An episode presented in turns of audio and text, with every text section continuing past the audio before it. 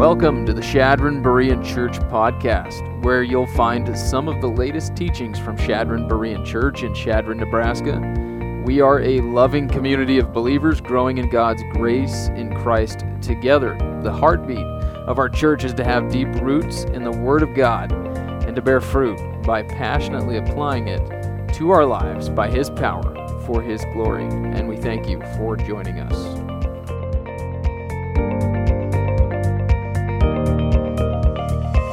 Have you ever noticed how everyone seems to talk about the weather, but nobody does anything about it? Uh, I wonder why that is, right? No, just kidding. Actually, I've heard from several individuals, uh, much older than I am, that this is one of the hardest, if not the hardest, winter that we've ever seen in Chadron. Uh, and that sounds a bit dramatic, but, but it is true. Uh, it's the hardest one I've seen. And, uh, you know, there's, there's things that I enjoy about every season, and uh, I don't think it's any secret to any of you. Any of you, I prefer spring over winter myself uh, because I like gardening. But uh, that's hard to do in the winter, right? But I've noticed something this winter through this long, bitter season, and especially during this last, uh, this last snowstorm that we've had, that the hope of spring keeps me going. Through the, the bitter storms, the bitter seasons, those long storms, the hope of spring gives me peace and joy and contentment in the storm and through the long winter season. See, I, I don't have to complain, even though I want to sometimes.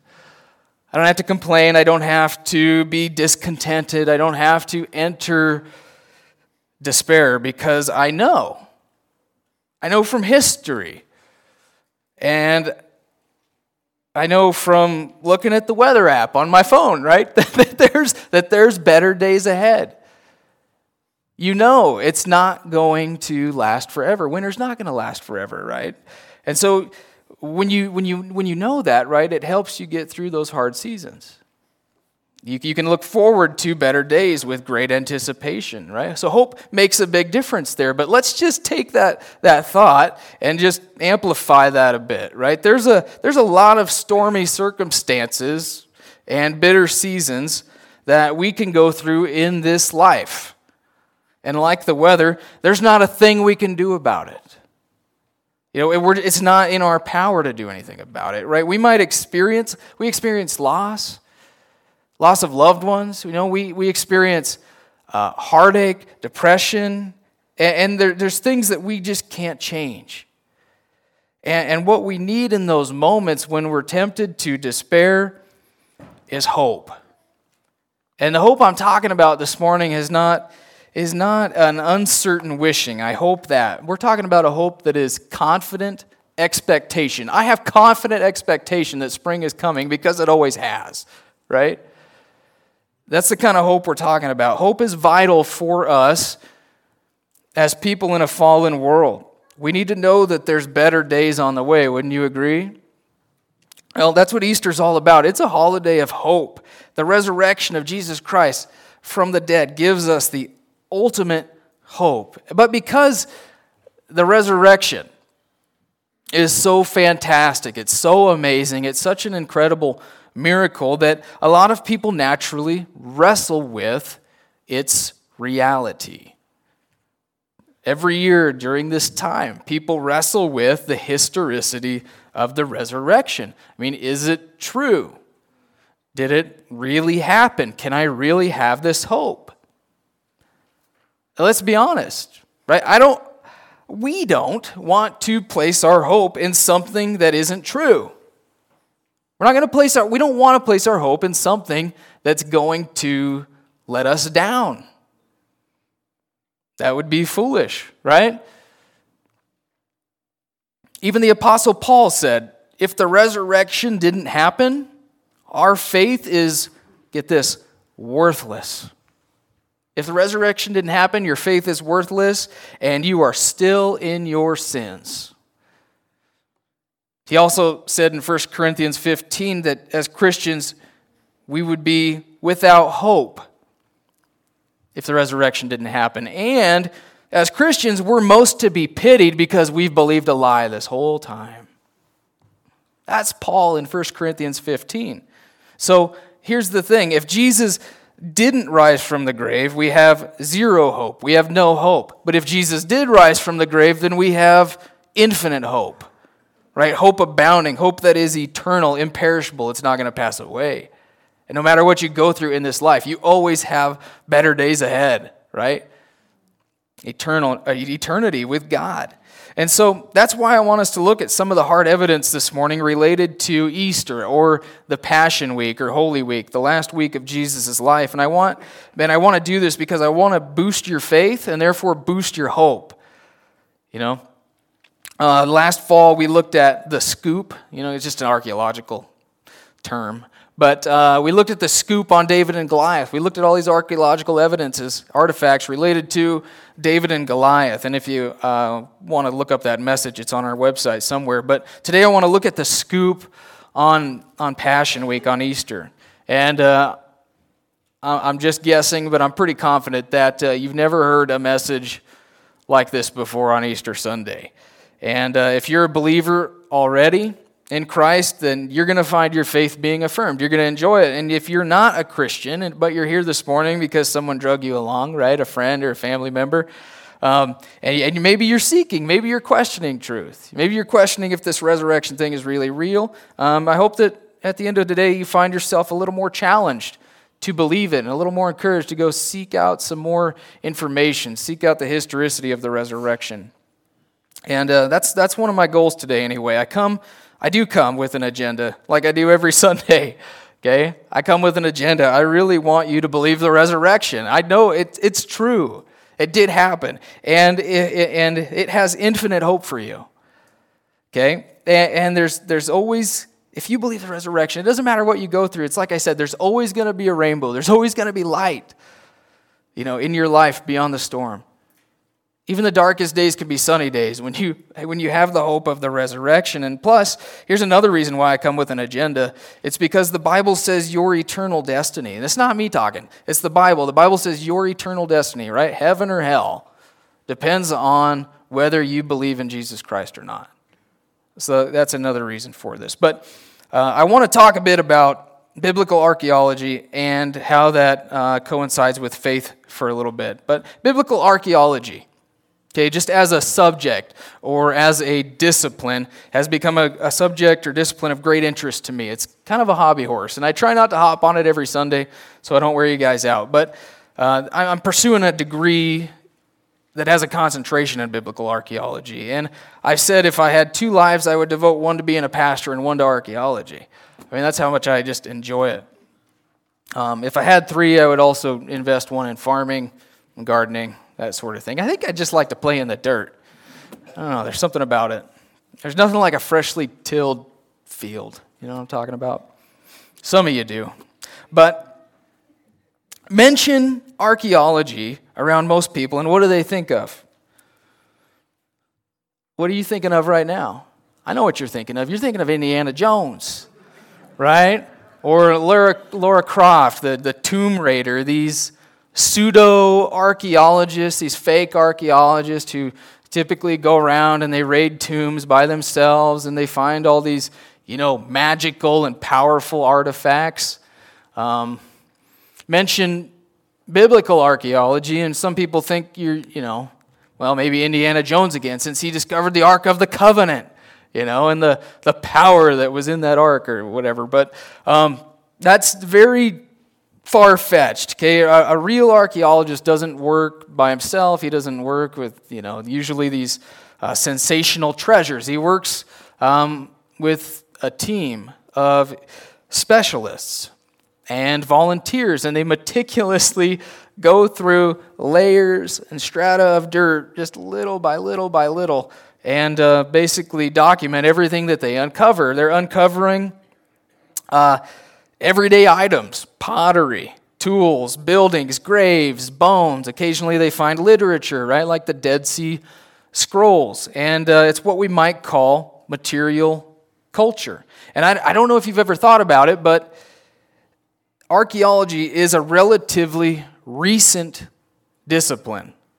Okay, it's only, it's basically birthed 150 years ago, or yes, or, or less, sorry. But there have always been people interested in, in antiquities, but not archaeology. And what really seemed to spark the interest in archaeology was Napoleon Bonaparte. He conquered Egypt uh, right around 1800 and most of the Near East, and his conquest really uh, because of Islam, right? It was, it was closed off. That section of the world was closed off for a long time. But he goes in there, he conquers it, and he basically, it opened it up, that the, the Near East, to the Western world. So we could actually go in there, we could dig. And one of his, uh, uh, one of his, his people found the Rosetta Stone. You've all heard of this, right? Because we have a language learning program after it. Um, there was three languages on this Rosetta Stone that all said the same thing, that unlocked Egyptian hieroglyphs. Egyptian hieroglyphics.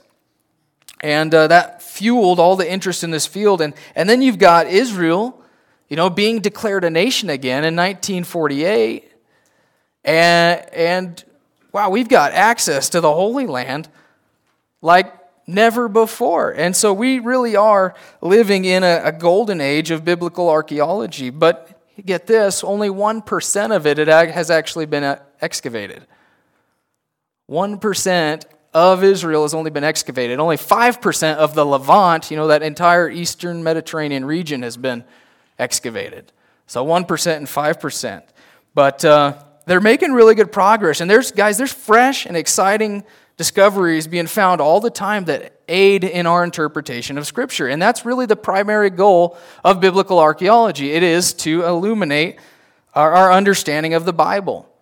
So many times, I can't tell you as a pastor, as I'm reading through the scriptures, that you know we find some sort of connection, real, tangible connection with uh, that the ancient Near East culture and the culture of Israel in Galilee or Jerusalem, and then it finally makes that scripture really come alive.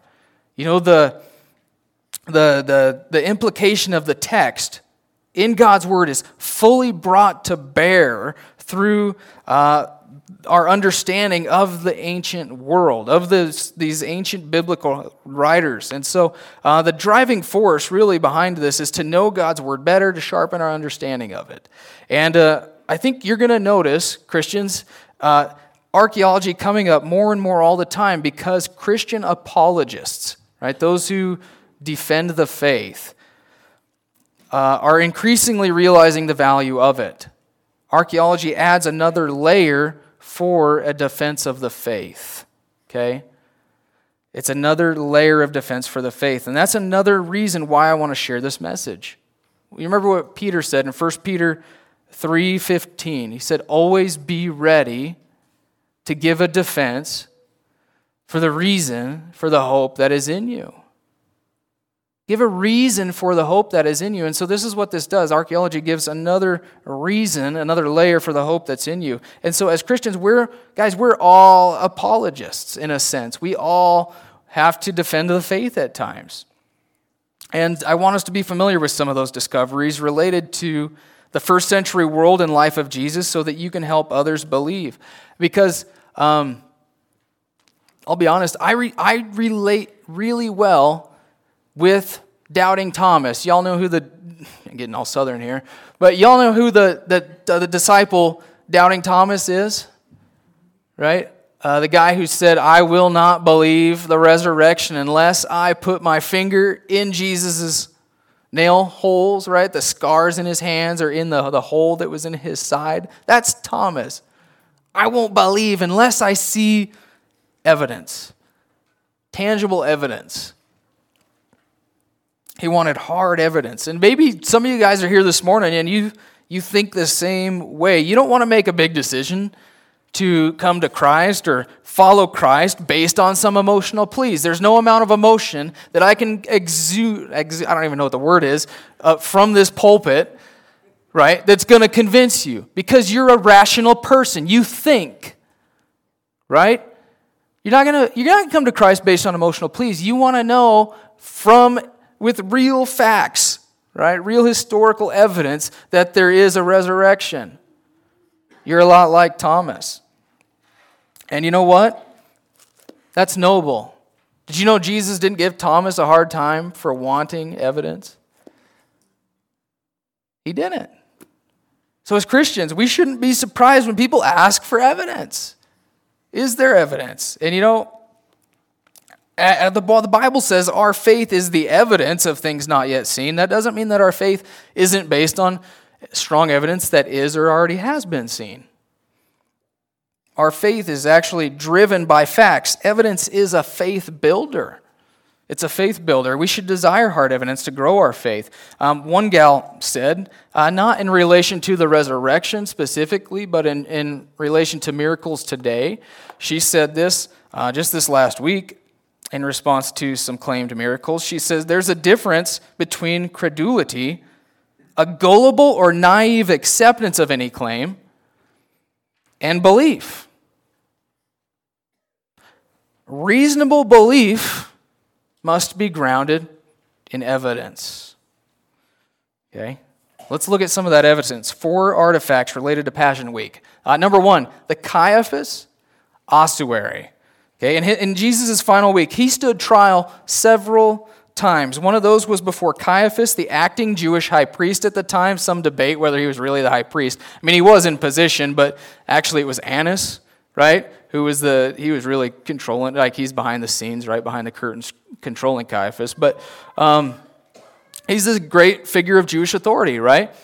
And Matthew 26, 57 says, Those who arrested Jesus led him away to Caiaphas, the high priest, where the scribes and the elders were gathered together. So this is one of his trials. And according to first century Roman Jewish historian Josephus, same time frame, Caiaphas, his first name was Joseph, but the people called him Caiaphas. So Joseph, son of Caiaphas, was his, would have been his real name, full name. But sources indicate that he was the acting high priest from AD 18 to AD 36. Someone uh, do some math here or whatever. Tell me when Jesus was crucified. AD 33. So we're talking AD 18 to AD 36. There it's confirmed that he was the acting high priest while Jesus was being crucified. And, and, and, many scholars and archaeologists agree that they've discovered the ossuary of Caiaphas. Well, what's an ossuary? It is a bone box, essentially. You read in the Old Testament how they used to carry around their grandfather's bones or whatever, and how Moses had to take bones out of Egypt, you know, Joseph's bones or whatever, Jacob's bones. And so um, an ossuary is a box often carved from stone that was used to store the bones of a deceased individual. In the first century, Jews would lay their loved ones in, in a tomb, uh, like uh, on a burial bench or a niche that was carved out into the wall of that tomb. And uh, they would basically put them in there after preparing the body. And get this this is, this is terrible. I would, I would hate to do this. One year later, they would, they would go in again and they would basically take their bones and wash them and put them in an ossuary, in a box. And then they would put it, that box in that central chamber so that that niche or that, that burial bench could be used again. How would you like to do that? Go back in again and get your family's members' remains. And yeah, that would be terrible. But they did that so they could reuse that area. But uh, in 1990, two ossuaries with the Caiaphas family name on them were accidentally discovered during construction just south of the old city, Jerusalem. And one ossuary was ornately decorated, and you saw in that picture, uh, indicating that it belonged to a wealthy or prominent citizen, right? This is not your average ossuary. This thing is highly decorated, and it has an Aramaic inscription. That's the language Jesus probably spoke the most, Aramaic. And uh, the, the, the inscription reads Yehoseph bar Caiapha, Joseph son of Caiaphas. And that's the, it fits the New Testament spelling of the name Caiaphas perfectly. And uh, the remains in it, at least some of the remains, uh, were a 60 year old individual, a man. Did you know you can tell what, I shouldn't say this, but you can tell what the gender is of a person by the bones? I saw a professor trying to argue against that this week in a liberal uh, college. But uh, all the students were laughing at him. He's like, I have a PhD. And everybody's just laughing. But um, anyway, moving on. The name, location, and decorative quality in the remains highly suggest that this really is Caiaphas himself. And then they date this thing, uh, this, this ossuary in, the, in the, the remains to somewhere between AD 43 and AD 70. AD 70 because that's when they quit making these things, these ossuaries. AD 43 because there was a coin found in this box from Herod Agrippa I, whom we know from the book of Acts, but it wasn't until AD 43. So it's right in there. Even the date fits Caiaphas uh, just, just right. And uh, guys, we have no other person in first century Israel known as Caiaphas who would satisfy the requirements for this ossuary. And so they, they believe also that uh, archaeologists believe that they found Caiaphas' daughter's ossuary, and we have a tomb belonging to Annas, the previous high priest. Isn't that cool? So uh, second artifact, the Pilate stone. After the trial with Caiaphas, Jesus was sent to Pontius Pilate. Matthew 27 2 says, They bound him and led him away and handed him over to Pilate, the governor. And we all know Pilate, I think. Pilate is the most famous Roman governor of all time because he's the one who gave that final sentence upon Jesus that he was to be crucified. And uh, he governed the Judean province from AD 26 to 36. At least that's what sources say, which is exactly right there when Jesus was crucified. And he is mentioned in all four Gospels as well as several extra biblical writings. These would be writings outside of the Bible. But it wasn't until recently that we found tangible evidence, right, that you can see and you can touch, you know, for his existence beyond the writings and beyond some of the, his coins. Uh, really, there's two artifacts that have been discovered related to Pilate, and one of them is the Pilate stone, this inscription found 1961 on a staircase at Caesarea Maritima. That's that city up on the coast, Caesarea by the sea. Uh, that's where Paul spent two years in prison. Remember that? Comes up very quite often in the, in the book of Acts. But this inscription includes Pilate's name and title and a de- dedication to Emperor Tiberius. Tiberium Pontius Pilate, prefect of Judea, dedicated. That's what this reads. And uh, archaeologist Dr. Randall Price writes Although Pilate's historical existence has never been seriously challenged, the discovery of this inscription removes all doubt and proves the existence of Pontius Pilate as an historical figure. Real guy, really existed, right? How do you, how, come on, guys. Are you going to make up a story about the governor? You know what I'm saying? And then expect people to believe it if it really didn't happen? Do you know how quickly that would be stamped out? The reason it wasn't is because it really happened. And these things are taking place with high ranking individuals. So you just don't make stuff up like this. But like the Gospels, like the resurrection. More recently, though, they, had a, they found a copper ring bearing Pilate's name. There's a ring on it, and it has his name. And so if an official, a Roman official, wanted to do something in the name of Pilate, he would just show him Pilate's ring, basically. And it actually has the same spelling on it as the Greek New Testament.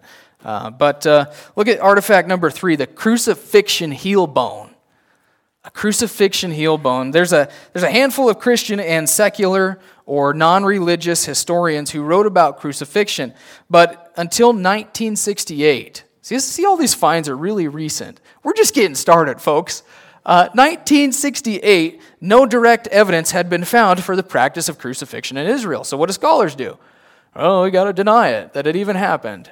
Well, no, we have evidence now, but various forms of crucifixion were used by ancient cultures. It wasn't just the Romans who crucified people. I mean, you had Assyrians and Persians and Carthaginians and Greeks. Someone, it took various forms. You could be impaled on a pole, you could be hanged, you could be executed on any sort of wooden structure, a cross, a pole, or a stake.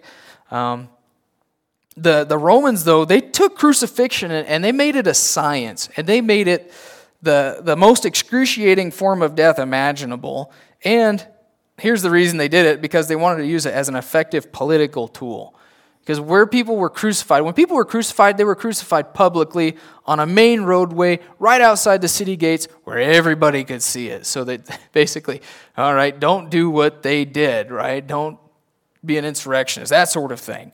But uh, it was so shameful. Crucifixion was so shameful that it was typically illegal for Roman citizens to be crucified. That's how bad it was. And the records of Jesus' crucifixion in the scriptures basically I mean, it's right in line with all of the protocols and all of the sequences of crucifixion that we read in, in writings outside the Bible. There's several writers outside the Bible write about crucifixion and how it happened and what took place. And well, you read the Gospels and it's right, it's the same thing.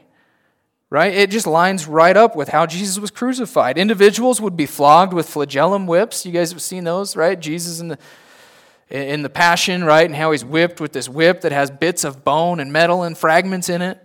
I mean, it was so bad. Or they would be beaten with rods, and he had rods struck on his head too, right? And it was so bad, some people wouldn't even survive the flogging sometimes.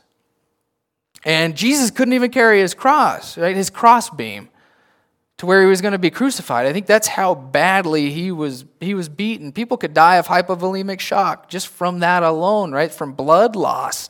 But after the flogging, they would be forced to carry the, the crossbeam to the place of execution. Just, you know, this, I got a laser pointer, so I'm, just the patibulum, that's the horizontal piece.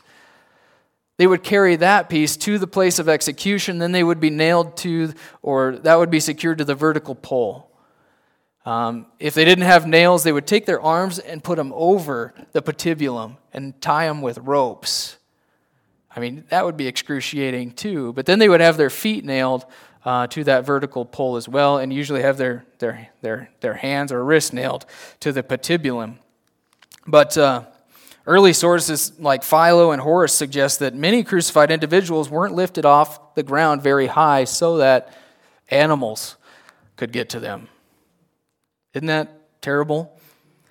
Um, sometimes their legs were broken to speed up their death because when you can't, when you're on the cross, you have to like lift yourself up on the nails in your feet in order to breathe properly. And it's just, it's really awkward, but they made it just excruciatingly painful. But they sometimes they would break the legs so that you couldn't lift yourself up and breathe properly. So they just speed up that process. Um, Jesus, we know, uh, to fulfill prophecy, did not have his legs broken. So that's what's interesting about his. And like Jesus, sometimes uh, they would place a placard, like a, a titulus, they called it, above their head with their name and their title on it. You know, we, we find these things. They would, been, they would have been a wooden card, they would have been rubbed white with gypsum, and then they would have black or red letters on them. And what did Jesus' inscription say? His said, Jesus the Nazarene, the King of the Jews. And that was written on his placard and placed above his head, probably on a cross that looked just like that one. But uh, similar to it anyway, the same shape. Um, the Gospels don't explicitly state, explicitly state that nails were used. I don't know if you ever thought about that. It just says there they crucified him. But uh, John chapter 20, verses 24 through 27 says this Thomas, one of the twelve, called Didymus, was not with them when Jesus came, when he came the first time as a resurrect after, after being resurrected. And so the other disciples were saying to him, We've seen the Lord. We've seen him. But he said to them, Unless I see in his hands the imprint of the nails, and I put my finger into the place of the nails, then and put my hand into his side, I won't believe. And so it's interesting. Thomas assumes and maybe even uh, witnessed Jesus' hands being nailed. And that, that word for hands is also a, a word that could be used for wrists as well. But uh, Paul also speaks, remember in Colossians 2.14, of Jesus nailing our sin debts, nailing our debts to the cross. And so, another reference to nailing. And uh, skeletal remains of two first century individuals in Judea have been uncovered, revealing the use of nails. Um, the remains of one man was identified as Yehohanan, the son of Hakal. Uh, basically, uh, John. But according to the inscription on his ossuary, uh, that's where we get the name from. We know who this guy was. He was crucified. He was placed in a bone box in a tomb, too. Uh, Dr. Titus Kennedy, another archaeologist, biblical archaeologist, writes an iron nail about four and a half inches long with remnants of wood on it was still present in the heel bone. So the tip of this nail is actually bent around, it hit a knot in the wood, and then they just took it all with it because they couldn't get it out. So uh, he also had scarred up wrist bones, and uh, that may also indicate nails in the wrists between his scarred up wrist bones, between the, those two main bones, the radius and the ulna bones. And then there was another individual found, he had nails in his wrists too. Same place. But this tells us that at least, right, one individual, couple individuals, uh, were nailed to a cross in the first century in Israel. And yet, here's another reason why these individuals, here's why another reason why this is important. After crucifixion, most individuals were cast into mass graves. You did not get a proper burial. You were a criminal. Throw him over the wall into the ditch, basically. Uh, but, and because of that, a lot of people would read the Gospels. Some scholars would read the Gospels, critical scholars, and they would say, see, that can't be true. Jesus he's a criminal, he was crucified, he could not have had a proper burial. Well, this Yehohanan's remains prove that you can get a proper burial, right? He was crucified, he was placed in an ossuary in a tomb, just like Jesus. And so scholars, critical scholars, have had to retract their statements and come back again and say, okay, maybe Rome did allow Jews to practice their burial customs like Joseph of Arimathea did with Jesus' body, even though he was crucified. The last artifact, number four, is the burial tomb. The burial tomb. Matthew 27, 57 through 60 says, When it was evening, there came a rich man from Arimathea named Joseph, who himself had become a disciple of Jesus. This guy was putting his life on the line when he did this. But he went to Pilate and asked for the body of Jesus. Then Pilate ordered it to be given to him, and Joseph took the body and wrapped it in a clean linen cloth and laid it in his own new tomb, a brand new tomb he had made for himself, right? But he had hewn it out of the rock, and he rolled a large stone against the entrance of the tomb, and he went away. And so, as many of you know, there's different burial practices throughout time and from culture to culture. There's different burial practices, but uh, common in Judea during the Roman era, during this time, involved preparing the corpse for burial, washing them, right, anointing them with oils and spices, wrapping, wrapping them in the shroud, like you see described in the Gospels. And uh, basically, they did that as soon as possible, like the same day. Uh, it's, it's, what we see in the Gospels as well. But um, limestone is easy to cut out uh, is easy to cut, and it was readily available throughout this region. There was hills made of limestone, and so uh, they would basically just carve these tombs out of the rocky hillsides, uh, like you see in the in the picture there. But uh, they usually included right, a narrow entryway, like you see there, with a stone that you could roll in front of it. Uh, you would go inside to this this uh, main chamber central chamber. That's where the ossuaries were stored. And then there would be niches in the wall where people might be, you know, buried. And then there would be extension chambers. Like someone else died, maybe same time, they would build an extension chamber. And then they would lay them in there. And then someone else died, they'd build another extension chamber for this family or that family. But um, uh, interestingly, rather than being tossed into a mass grave like most criminals, Jesus was buried in a brand new tomb brand new, never been used, no extension chambers on it, but it belonged to Joseph of Arimathea. And the interesting aspect of the, the tomb of the Holy Sepulchre, uh, traditionally claimed to be Jesus' tomb. I don't know if you've ever seen that, but it doesn't have any extension chambers. That means that a rich man's tomb was only used once. That means Christians probably recognize this is the place, and then uh, I think it was, uh, I can't remember, Emperor Hadrian took and he built a pagan site on top of it to keep it from Christians from going there and worshiping it. And then Constantine comes and he removes it and he built a, builds basically a shrine on top of it. But um, Anyway, it tells us that that, that might be Jesus' tomb. It was never reused.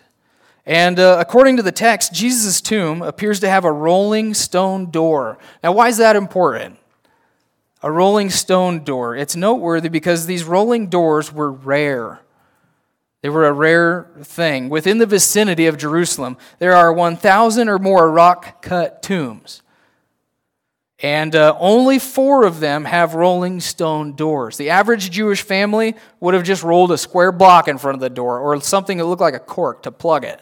But um, tombs with rolling stone doors were typically reserved for people who were royal or really wealthy, like Joseph of Arimathea. He was a member of the council. I just I find that incredibly interesting because, after all, he is royal. He's the King of Kings and the Lord of Lords, right? The Son of God. That's a royal family tomb only used for him. And he's coming one day again to judge the living and the dead. So, we've only scratched, guys, the surface of the archaeological evidence available, just barely scratched it. But uh, I don't know about you, but I find it substantial. At least in the fact that the gospel writers knew what they were talking about.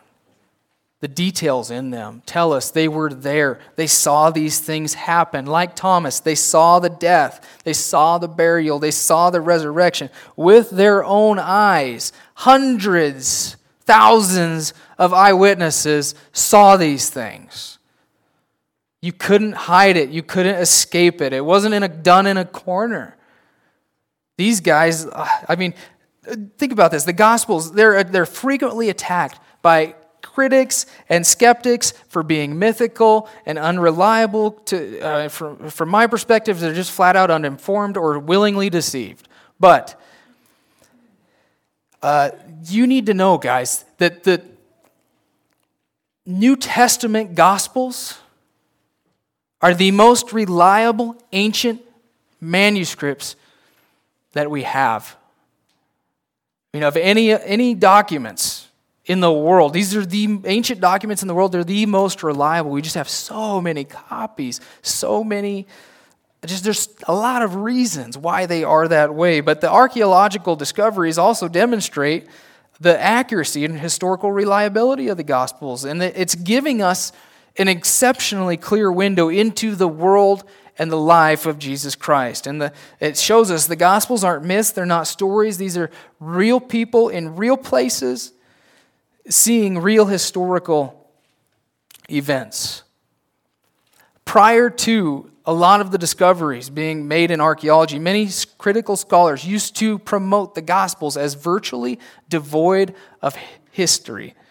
And they even denied the existence of Jesus, right? Yet there's, there's just been so much evidence. You know, the people, we've got, we have direct evidence for 70 Old Testament people and 32 New Testament people right? The places, all of the towns. 150 years ago, we didn't know where a lot of this stuff was. Now we have almost every place uncovered. We know where it is. We know who these people are. We have evidence for them. We know where it took place. We have so many structures that have been uncovered, so many artifacts that so many, that many of these people, some of these old critical scholars have had to reevaluate their perspective. And if they were alive today, they would. Some of them, right? So time and time again, it, it, they just have to have to retract claims leveled against the Bible, and I think that trend is going to continue. And it's going to continue in the scientific community as well. Because it doesn't matter if you look, guys, through a little microscope or if you look through a telescope into this, the, the, the right, the, the universe, right? uh, outer space. It doesn't matter where you look. Scientists discover this world is way more complex than they thought. And they have no idea what's holding it all together and keeping it all in play. You know, Darwin could not see a molecular cell, he could not see how complex it was. But we can. And the more we look, the more we dig, the more we research, the more we find out just how complex everything is. And everything points to a creator and sustainer of the universe. And guys, if there's a creator of this universe, don't and he created you, don't you think that he loves you? Do you think he would have created you if he didn't? And don't you think if you were considered his child and you got in trouble that he wouldn't try to help get you out of that trouble so that you could be restored to him? I would do that for my kids, right? You would too. Guys, there is a God who is good and he loves you. And there's good evidence for that. And uh, I just encourage you to, to dig into the account of the resurrection even more in the Bible and its truth claims. And if, you, if you've not accepted Jesus Christ as your Lord and Savior, my prayer is that today you would, you would do that, right? You would reevaluate your perspective. Consider the evidence.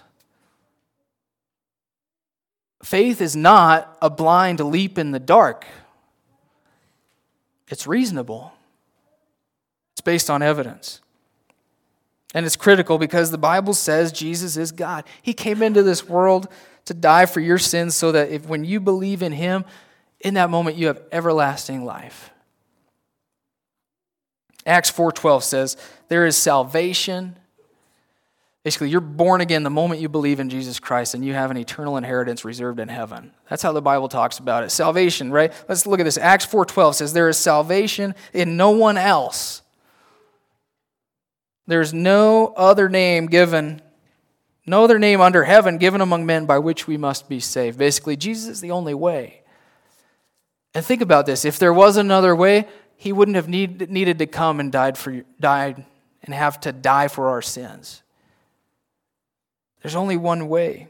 And the resurrection proves that.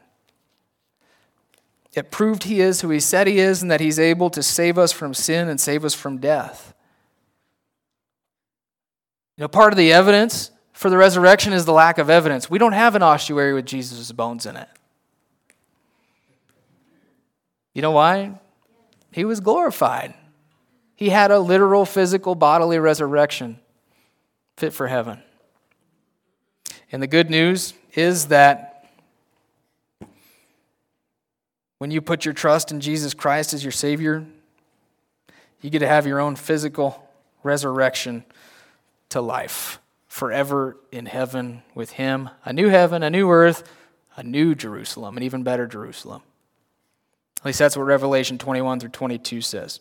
Guys, Jesus' resurrection changed the world. It changed everything.